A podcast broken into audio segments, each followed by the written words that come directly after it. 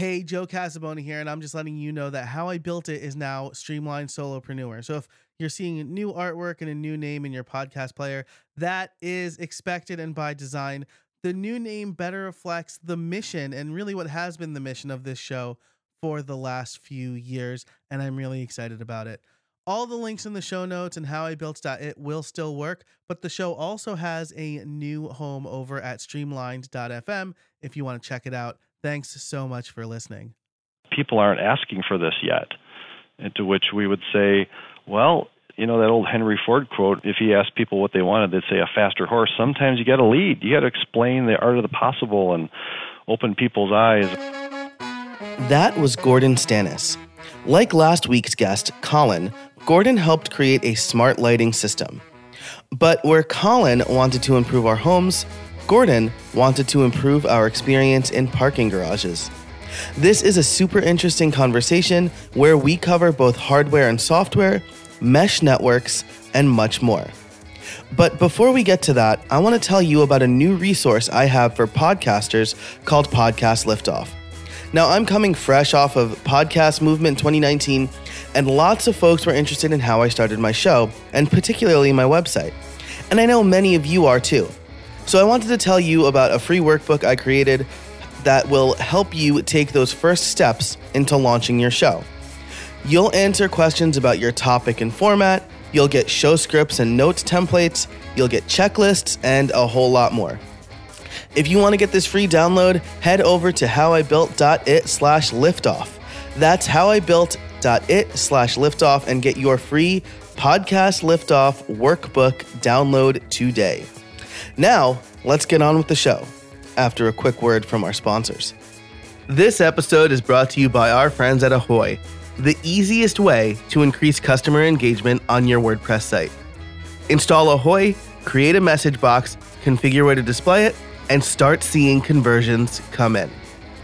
You can create messages for cart abandonment, upsells and cross sells, custom support, and so much more. Ahoy's flexible conditions let you choose exactly where and when you want your message to be displayed. I've recently installed it on my own WooCommerce site, and I've already seen increased engagement. And I know this because of Ahoy's powerful analytics and reporting. You will see ROI within days of installing Ahoy, if not sooner. And that's even more true for listeners of How I Built It you can get an exclusive 20% discount on any plan. Visit useahoy.com slash howibuiltit and use the code howibuiltit at checkout. That's useahoy.com, U-S-E-A-H-O-Y, useahoy.com slash howibuiltit, and the discount code howibuiltit. Use those today. Increase your engagement and sales on your WordPress site. Thanks to Ahoy for their support of this show. Hey, everybody, and welcome to another episode of How I Built It, the podcast that asks, How did you build that? Today, my guest is Gordon Stannis, the Director of Design and Strategy at Twisthink. Gordon, how are you today? I'm doing great. How are you doing today?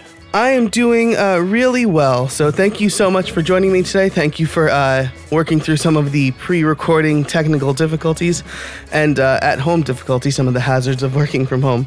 Uh, I appreciate you joining uh, us today. And I was wondering if you could just tell the listeners a little bit about who you are and what you do.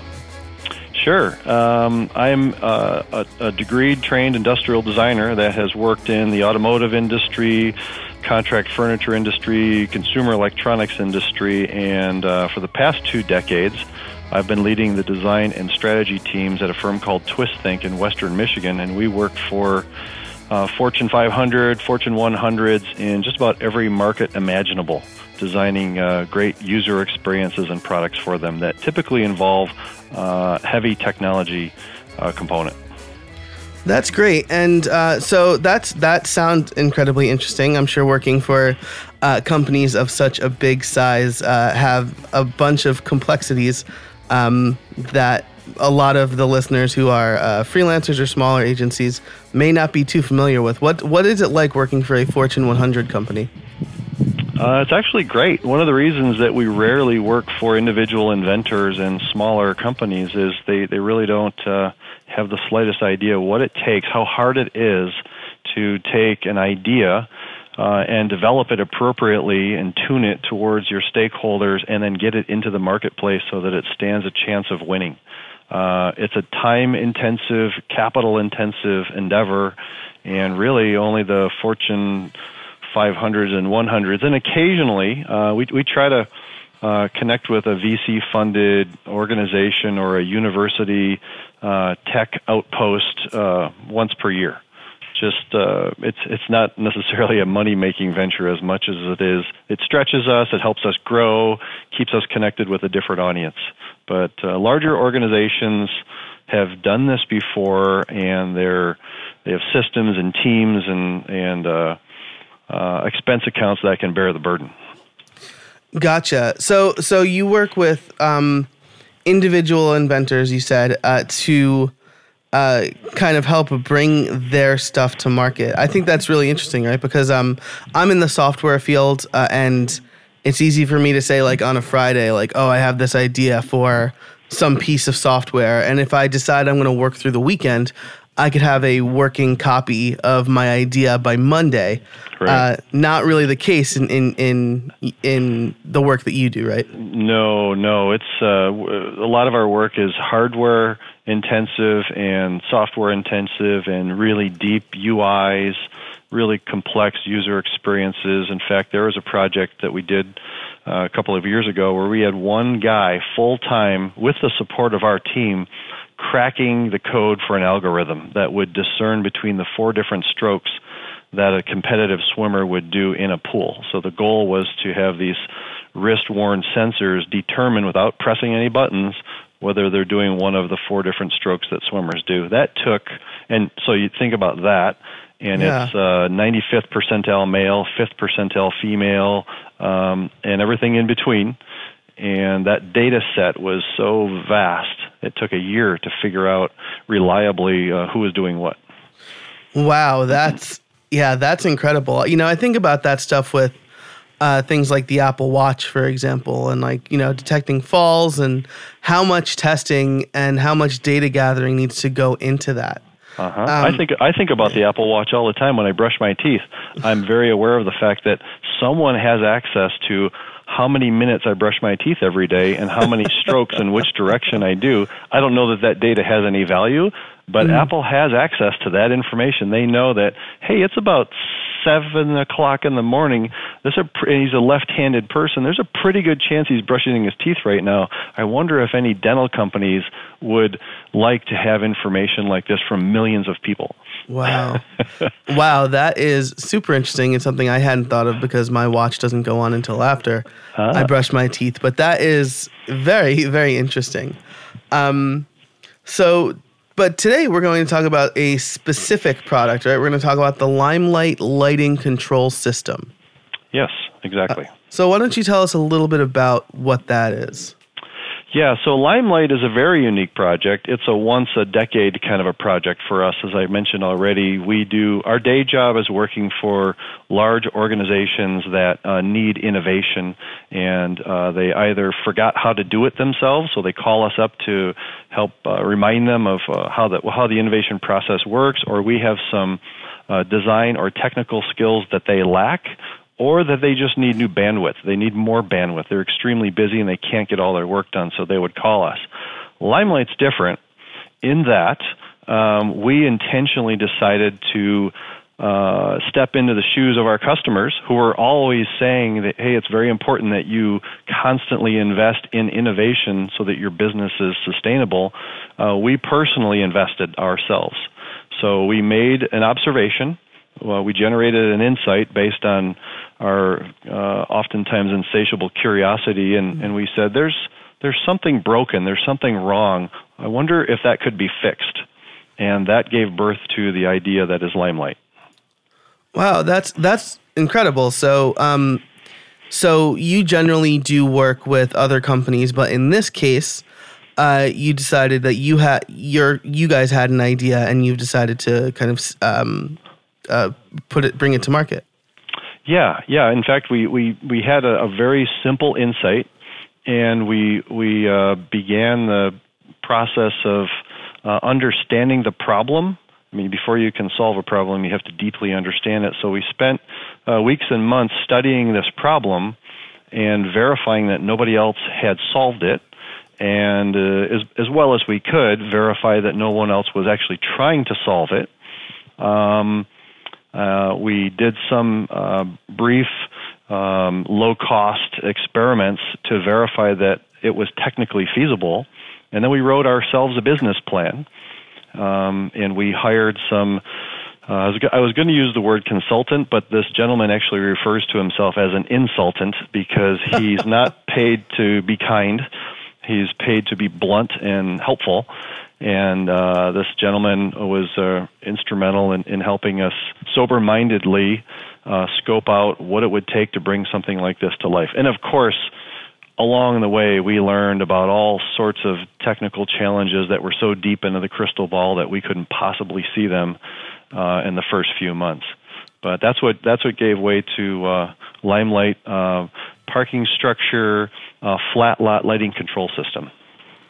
Gotcha. So okay, so uh, there's a lot of stuff you just said there that I'd love to unpack. But um, first is Limelight is a wireless outdoor lighting control system, right? You specifically mentioned um, parking lots and garages, and there is. Um, uh, is it that they're like smart lights or they're they? Yes. Okay, cool. So yeah. what's what's the main, if you don't mind sharing, what's the main observation uh, that you made so so here it is. One of our we, we go to a lot of trade shows because uh, we work in virtually every industry, and uh, someone from our staff, uh, we had just finished up a project for a client, and um, and it was focused on one space. So, so they wanted to bring lighting control into the manufacturing space in a unique way that allowed you to individually address individual light fixtures in a million square foot uh, warehouse environment or manufacturing environment so that when manufacturing cells shift and change, you can actually turn on lights only where you want them. And you're not okay. forced to turn on breakers and big random blocks of 50 lights. That was the big idea. So we had just finished that project for a client. And uh, one of our employees was uh, flying back from Vegas at O Dark 100, and mm-hmm. they saw one of the uh, 40,000 parking structures in North America that was lit up like a Christmas tree at 3 in the morning. And he scratched his head and he said, "That seems kind of stupid. Why do we do stuff like that?" You know, and of course we we light them up because they they they instill safety and confidence. Right. You don't no one wants to walk into a dim or dark uh, parking structure ever. So they waste all sorts of energy keeping these things lit when there's nobody inside. So the thought was is there a better way? What if we could individually address all of the lights in a space? What if we could put a, an eyeball on every single light? What if we could put a brain and a mouth on every single light? And what if we could make them behave intelligently so that when nobody's around, they're behaving appropriately? And then when somebody shows up, they're incredibly brilliant and smart and add new value. Uh, so that was the genesis of the limelight idea. Yeah, that well, that's fantastic, and uh, uh, certainly, I'm sure will save money for the people who own the parking structure uh, and make uh, patrons feel safe. So, uh, you you mentioned that you did uh, a lot of research to see if it was feasible, to make sure that no one was doing it. What was that process like? Um, I would call that ad hoc. Um, okay. We were doing it between projects uh, when we had time. But one of the biggest challenges was imagine parking structures. Uh, if we want to communicate, if we want light fixtures to communicate with each other and the entire parking structure itself, um, we're we're having to punch through a lot of concrete and a lot of uh, steel uh, rebar. That's a hostile environment for uh, radio signal propagation. Uh, and then you throw in a bunch of sheet metal that's there sometimes and not there at other times, and it creates for an unforgiving environment for uh, uh, radio frequency communication. So we had to make sure that it was feasible and it was possible. That was the big technical hurdle, and frankly, that's the reason no one had done it before. Uh, we, for for two decades, our team has been working with every single radio protocol under the sun, and in fact I don't know if it's true anymore, but five years ago, we were running and managing the largest Zigbee radio mesh networks in North America as a result of the Limelight project. So wow. uh, once we determined that it was feasible, um, we, we, we basically just started building the system.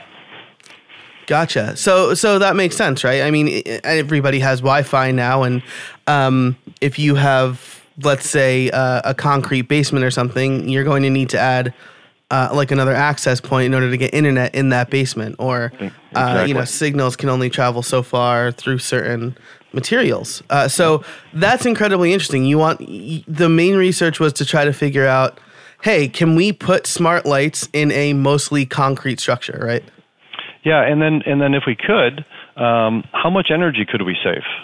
And what other things we, could we do? What other user experiences could we bring to life that people would value? So we knew that the the one of the largest costs for a parking structure was uh, variable energy usage. They really can't. Uh, the, the the the real estate cost isn't variable. Uh, the maintenance costs in general are pretty consistent, but the energy use is a dial that they can turn. So we started to calculate how far we could turn that down while still being perceived as as bright or brighter than any garage ever at any time. And the and the beauty is, uh, what we learned through this process is um, the outs the perimeter of a parking structure at night must be well lit. The outside spaces need to be well lit. The core of a parking structure doesn't need to be well lit. That could be step dim. That could be at half brightness because there's no one there. But as soon as someone goes in, then it has to be brought up to full brightness. And then as soon as those people leave, you can bring it back down to a dim state. Doing that uh, provides the opportunity to save a lot of money. And then you uh, layer on things like daylight harvesting. So we're not going to overdrive these lights in the morning on the east side of the building. That would be foolish. There's plenty of light there at that time of day. And you can see how adding a brain, adding sensors and algorithms and intelligence into each individual light fixture allows every single one to be more efficient and they can also communicate with each other. Wow. So uh, let's briefly talk about that before we get to the title question. They can. Uh, they can all talk to each other, right? So is this like uh, there is somebody walking near light fixture A, they are walking at a um, some sort of speed towards B. Uh, they're talking to each other, saying like, "Hey B, bring up the lights a little bit more now because somebody's about to enter your zone." Is it something like that, or is it something different? You nailed it. That's exactly it. It's predictive analysis of where people are going. So there's always light ahead of you. If you're heading in a direction, we can predict where you're going and we're going to light your path. And then it gets really interesting if, say, and this does unfortunately happen in some garages, uh, let's say somebody wants to, uh, uh, has a nefarious intent and they want to commit a crime, they want to mug someone, and they typically they would knock out a light fixture outside an elevator or a staircase. If somebody does that with a limelight product, that fixture is going to it's going to know what happened. It's going to send a signal to the neighboring lights and the building administrator to make people aware that that just happened. And we can uh, have a variety of different behaviors that automatically take place. A distress call could be automatically made, and the surrounding lights that form a circle around that light that was just taken out, they can pulse and that pulse is sort of a universal language to average human beings, pedestrians walking around that something's wrong. Yeah. And Wow. it'll put people on alert. Wow, that's that's incredible, right? Because now you're you're not only uh, saving, uh, you know, the owners of this structure money, presumably, but uh, you're making it safer for them. You're alerting the authorities faster, so you're making it safer for the people there. Yeah. Um, there, there, so there's, a, I mean, it sounds like you're solving a multitude of, of problems by making this one simple observation, which I think is really cool. And and this is an IoT Internet of Things uh, product.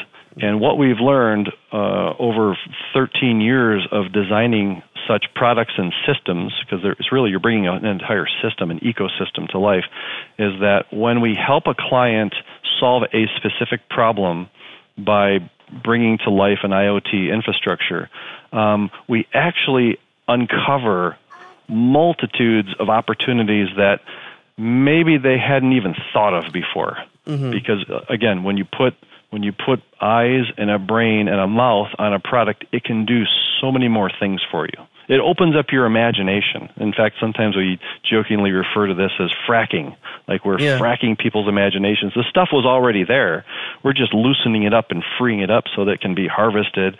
And you know, the the people talk about innovation a lot. You read about it a lot, but at the core of innovation is curiosity, imagination, creativity equals innovation. So Yeah. IoT has this really amazing ability to uh, allow people to imagine futures they hadn't imagined yesterday. This episode is brought to you by Pantheon. Starting a new project? Looking for a better hosting platform? Pantheon is an integrated set of tools to build, launch, and run websites. Get high performance hosting for your WordPress sites, plus a comprehensive toolkit to supercharge your team and help you launch faster. On Pantheon, you get expert support from real developers, best in class security, and the most innovative technology to host and manage your websites. You can sign up a new site in minutes with a free account. You only pay when it goes live. That is my second favorite feature to Pantheon, only to the easy ability to create dev, staging, and live servers and push to GitHub. It's very easy to set those things up on Pantheon. So you can head over to pantheon.io today, again, to set up a free account. Pay only when it goes live. Thanks so much to Pantheon for their support of this episode and this season of How I Built It. Let's get to the title question here. Um, because you know you, you say you're giving this these lights a, a brain and an eye and um, how, how did you build it let's talk a little bit about the hardware side of it um, and and what kind of sensors you put in it and then the software like neural network like side right because they're all talking to each other Yep. Yeah, we call that a mesh network. So there, it's a daisy chain communication pattern, and um, and it and it doesn't have to connect to anyone's IT system. What we've also learned in creating these uh, innovative IoT infrastructure uh, for a, wide range of, of clients is that nobody wants, no IT organization wants any of our products to connect to their IT. They want this Battlestar Galactica firewall, if you will, between. Uh, I know, I know that you're a Trekkie and you like NASA and stuff, so you know what I'm talking about, right? yeah yeah yeah Exactly. So, so we create these environments, and they communicate with the outside world cellularly. So there's a cellular gateway. So whether it's 5,000 or sorry, 200 desks per floor in um, a campus building for uh, a, a large organization that is serviced by Herman Miller, um, you know, those desks will all talk to each other, and then they will talk to the outside world via a cellular network. And each level of that building has its 200 desks, and they're all talking outside that way. So, I ref- we refer to that as a as a mesh network communicating with the outside world via gateway. so, in this case, the way we started and, and the way we you know after after working on this system for over 8 years very different business models we started selling light fixtures with embedded radios wow wow and we and we and this was at a time when LEDs were becoming more popular, but they were still very costly. They were still somewhat unreliable. But it was it was obvious and inevitable that the LED um, tsunami that was approaching us was was going to land. It was going to hit the beach, but it wasn't there yet. It wasn't ready yet. So we launched with sealed fluorescent light fixtures with this brain and eyeball and everything embedded into them and in what seemed like the blink of an eye, um, LEDs became reliable. They became cost effective. They uh, they they they they just landed uh, a little faster than everybody thought they would, and so we shifted to only supporting uh, LED light fixtures, and we shifted from creating our own to allowing every manufacturer, all the large scale manufacturers like Philips and uh, Hubbell and others, Cree, to use our brain and our lighting control system and sort of uh, bolt it on or build it in to their sophisticated LED luminaires that were going into parking structures. So that our our business model completely shifted from being a fixture uh, an ecosystem provider to just being uh, an ecosystem provider, and we sold the radio module to the fixture companies.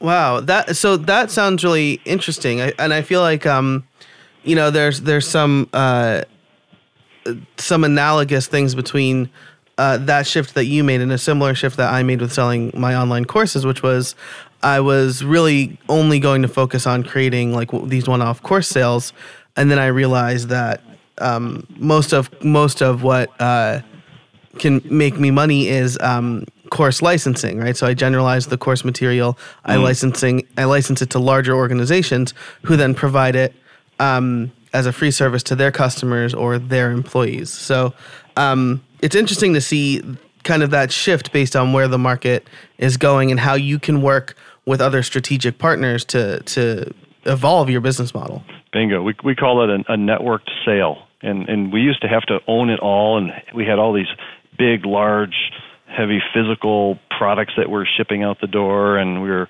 arranging for their manufacturing shipping and and overnight we were shipping really small modules to manufacturers and they would attach them themselves in their own factories it, completely shifted our business model and instead of just having one light fixture we had access to everybody's best the best yeah. and brightest pun intended that's great and then and then you could focus on right what what you uh, do best, right? Which Bingo. is work on this ecosystem. Yeah, and and what we learned through this whole process is that we were way ahead of our time.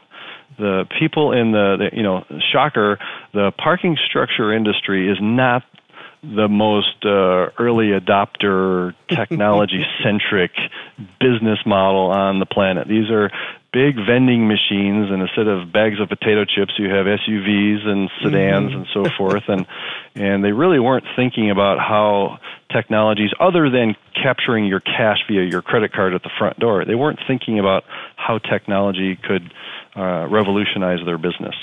So there was a lot of uh, education required. We, I say we, it wasn't me. It was uh, my business partner Bob has been to every trade show around parking uh, in North America and beyond many, many times, proselytizing the benefits before it actually caught traction. Wow, that's uh, so. What what was it like then breaking into uh, this? You know, probably an industry that is very slow to move on things that don't exact uh, that don't directly affect their bottom line, right? Is in in a, a super obvious way. I mean, right? Like capturing credit cards, yes, we can collect money more easily. Um, yeah. So, so because I mean, being ahead of your time uh, can almost be a death knell sometimes for technology companies, right? If you're yes. too far ahead. So, what was it like, you know, getting traction and breaking into that industry? It was really, really hard, frankly. Yeah. It was incredibly difficult. We'd we'd show up at these trade shows, and people would walk over uh, salespeople for parking structure equipment would walk over and say, "Boy, this looks really neat and everything, but you know, people aren't asking for this yet."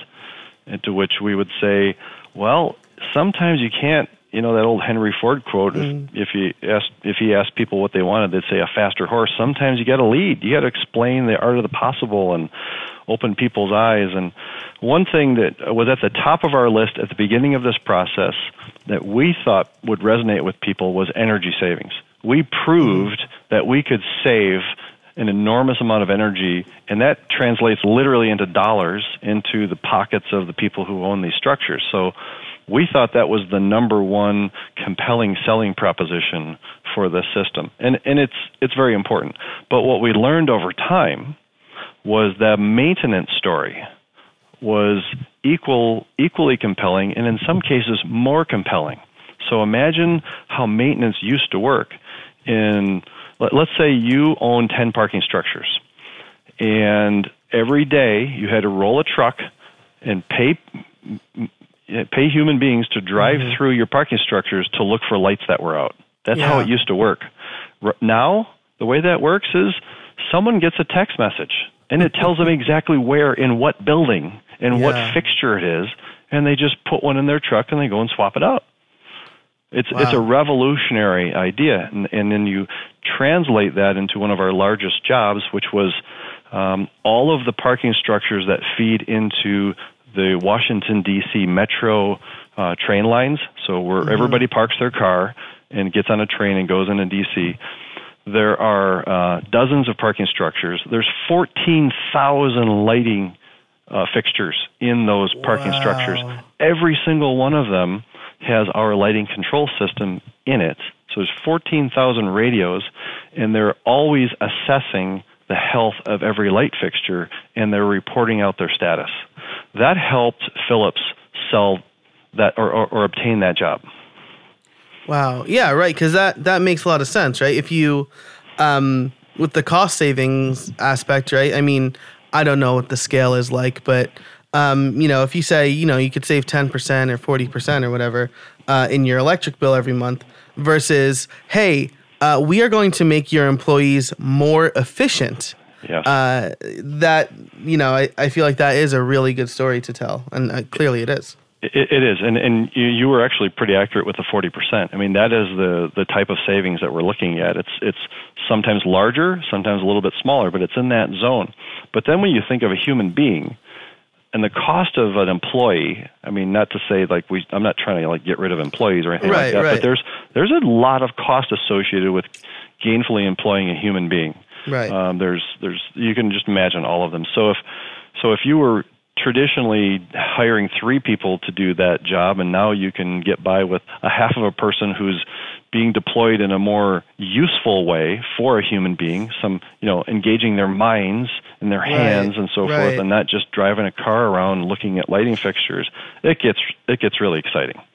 There's a huge ROI Absolutely. And then I mean, yeah, right, like you said, I mean, you know, it's you don't want to make the argument that you could put people out of work, but if you're making savings for employees or um, the bottom line for like your employment budget, you can take that money and put it into um, you know, more education for your employees so that they can do, like you said, things that um, you know, better engage the mind, for example. Yes, more value add work. The, the, Yeah. the last thing we want to do as a firm is reduce jobs. We want to improve jobs.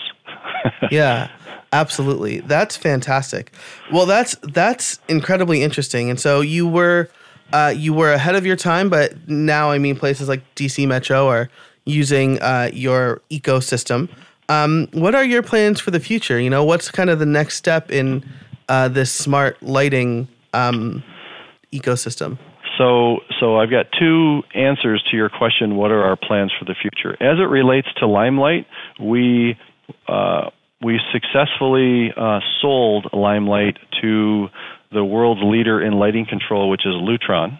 oh wow So th- now they currently own Limelight, and what's great about that is um, they have hundreds and hundreds of salespeople globally, um, and thousands of employees, and they're all motivated and incented to incorporate Limelight uh, parking structure lighting and flat lot lighting and uh, outdoor park and space lighting control into any job they bid. yeah So wow. so imagine Twisthink having a side business with three or four employees, uh, commissioning these systems in nearly every state in the country, including Hawaii. So so we're doing that as a really small team over a period of seven or eight years, and now there's this uh, industry leader who owns it and has breadth and depth and reach that we could uh, you know, we could never rival. And so you'll see more limelight capable garages and flat lots in the very near future because of that.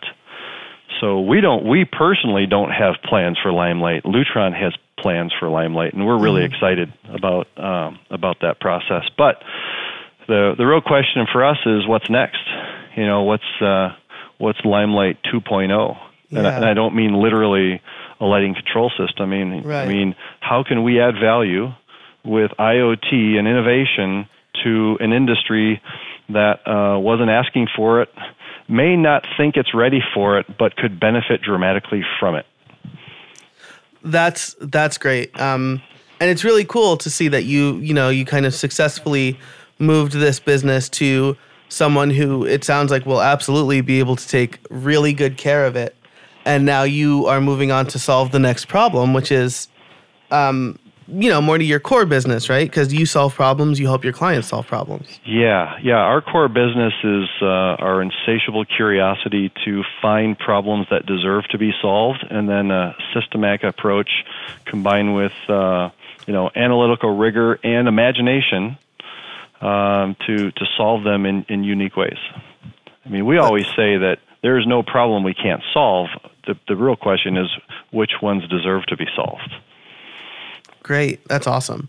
Um, so maybe maybe based on that last statement you just made, um, I I have to ask you my favorite question, which is, do you have any trade secrets for us? And uh, you know, of course, not industry secrets, but uh, some good piece of advice, maybe based on what you just said about figuring out what the the good ideas are, the ones worth pursuing. Yeah, yeah, sort of lessons learned. I can I can share Yeah. some some lessons learned. Uh, first of all, uh, the power of a great team is uh, is fundamental to solving any problem and building anything worthy of uh, of notice. So um, we have a pretty unique team that we've very intentionally designed and nurtured over time. And two thirds of our staff are deep technologists, and one third are uh, skilled industrial designers. So you take that unique skill set, and that was strategic two decades ago.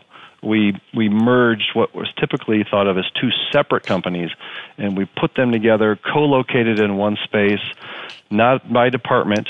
Uh, we sort of seat people every other person, so the tech people are mixed in with the designers and the mechanical engineers and the electronic engineers, and Yeah. and we actually shift that space um, every six months. Everybody moves Wow. every six months. And again, it's not by department. It's just we're just moving people all the time because we want them to pick up this adjacent knowledge that happens in a highly collaborative space. We have no walls in our space. Um, and and the other lesson learned that I'd, I'd share with you, and I, I think it's un- incredibly difficult to put a price tag on it, but we know it adds value, and that is um, nurturing collaboration in any conceivable way. So in our spaces, Nice. we have every every wall is a whiteboard. Uh, whether it's a Wow. brick wall with a giant uh, 15 foot long porcelainized w- whiteboard attached to it, or if it's drywall, it gets marker board paint on it. So Nice. every square inch of our space is a place where you and I, or a client and I, or whoever, we can just stop and uh, instead of waving our hands and using words, Yeah. we just we just hit it and we start building these low resolution prototypes on the wall. And you know this was done in Lascaux cave paintings thousands of years ago, and it and it it it, it continues now. The faster you can get to an illustration and get away from people sitting in chairs and stuffy rooms and using only words and a little bit of body language to communicate complicated ideas, uh, we have no tolerance culturally, no patience or tolerance for that at all. Uh, everything is dynamic, and it's we're standing, we're not sitting. All of our conference rooms are stand-up conference rooms. We got rid of sit-down conference rooms half a decade Wow. ago, and and we're just as a firm, whatever we can do to foster, to take down walls, and to foster collaboration, to accelerate innovation, we'll do it. We're shameless about it. Wow, that's that's incredible. I mean, I I love the, um, you know, not breaking up your employees by department because you're right. People, uh, people can learn a lot from each other from other industries. That's the big value of a co-working space. And as you were describing what you what you have, it made me think a lot about co-working spaces in general. Yes, yeah. There's there's tremendous opportunity in in uh, co-working spaces. No walls, 15 foot live plants, lots of sun coming in through skylights, ceiling fans everywhere, ubiquitous music playing throughout the space, which acts as a more sophisticated version of noise cancellation than any kind of a waterfall hissing snake Yeah. backdrop. And uh, all those things add up. They, they make it a pleasant space to work in, and and they just are naturally conducive to people's imaginations and uh, creativity. Yeah, that's that's fantastic. Uh, well, Gordon, I want to I want to thank you for your time today. Uh, where can people find you? Uh, twisthink.com, and uh, twistlink is two words with uh, there's only one middle T between the two words. That's the the common mistake. Awesome. So uh, yeah, go to our website, check us out. Um, there's a wide range of uh, case studies that you can look at, projects that we worked on in the past. You can see the kind of customers that we serve, uh, and even some explanation of the processes that we use as well. Awesome. Well, I will be sure to link that and several things that we talked about in the show notes today. Gordon, thanks so much for joining me. I really appreciate it. Hey, thank you very much. This was my pleasure. I appreciate it too. Thanks so much to Gordon for joining us today. Uh, talking about this sort of stuff, stuff I don't usually talk about on the show, uh, was incredibly interesting. And um, I liked what he said about, um, you know, kind of explaining the art of the possible. I think that was a really good quote. That's why I decided to open up the show with it. Uh, so, um, uh, thanks again to him. You can find him over at twisthink.com. Uh, thanks so much to our sponsors, Ahoy and Pantheon. Uh, if you want to learn more about them, head over to the show notes. You can find everything we talked about over at howibuilt.it slash 134. Uh, and if you want to download that free podcast workbook and launch your own podcast, you can head over to howibuilt.it slash liftoff. Uh, now, my question of the week for you is what did you think was the most interesting part of Gordon's story? Uh, you know, again, we don't usually talk about um, this kind of stuff on how I built it, but I thought it was a very interesting story. I like the smart lighting. I like uh, building the physical product and things like that. So let me know by emailing me, joe at howibuilt.it, or on Twitter at jcasabona. And again, thanks so much for listening. Until next time, get out there and build something.